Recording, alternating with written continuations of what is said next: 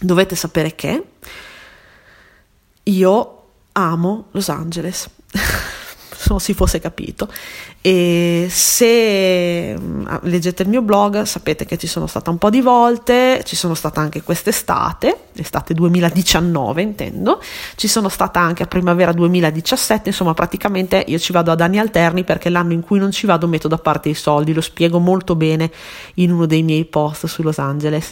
Questo è un blog post di 28 ottobre 2019, per cui recentissimo rispetto al momento in cui sto registrando il podcast, quindi se volete andarlo a leggere è ancora praticamente in home page, o comunque se andate su blog.ladradicaramelle.com cliccate sulla categoria viaggi, bene o male è fra quelli che vi saltano fuori abbastanza velocemente. Ci sono alcuni link che per forza di cose non posso dettarvi nel podcast, per cui vi consiglio di andarvelo a leggere se poi vi interessa sapere i link. Allora, il blog post si intitola LA Confidential, come il titolo del film, eccetera, eccetera, libro. Tempo di lettura 3 giorni, però credo che registrato sia un po' più breve, almeno cerco di renderlo meno noioso possibile.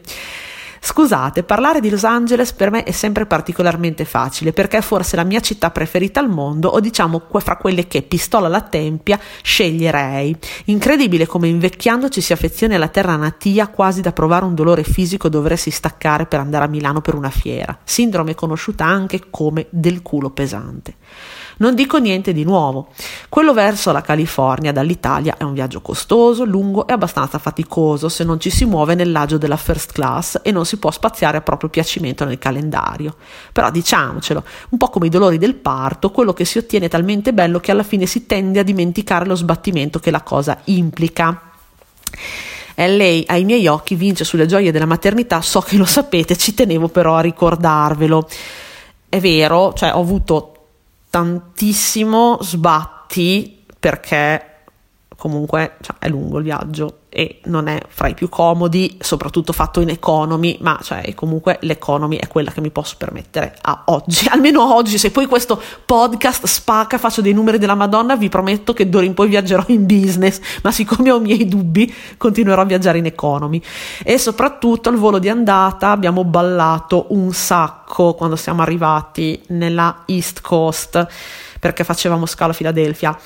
E mentre ballavo e io tipo stavo ripassando le preghiere che sapevo a memoria, le canzoni del catechismo, stavo mentalmente dicendo addio a tutti quelli che mi volevano bene e tenevo la mano di Luca, il quale invece soffriva l'aereo, non aveva paura ma soffriva l'aereo terribilmente, per cui eravamo di 2 colori, tipo lui verde, io bianca, però sono stati veramente quel quarto d'ora bruttissimo.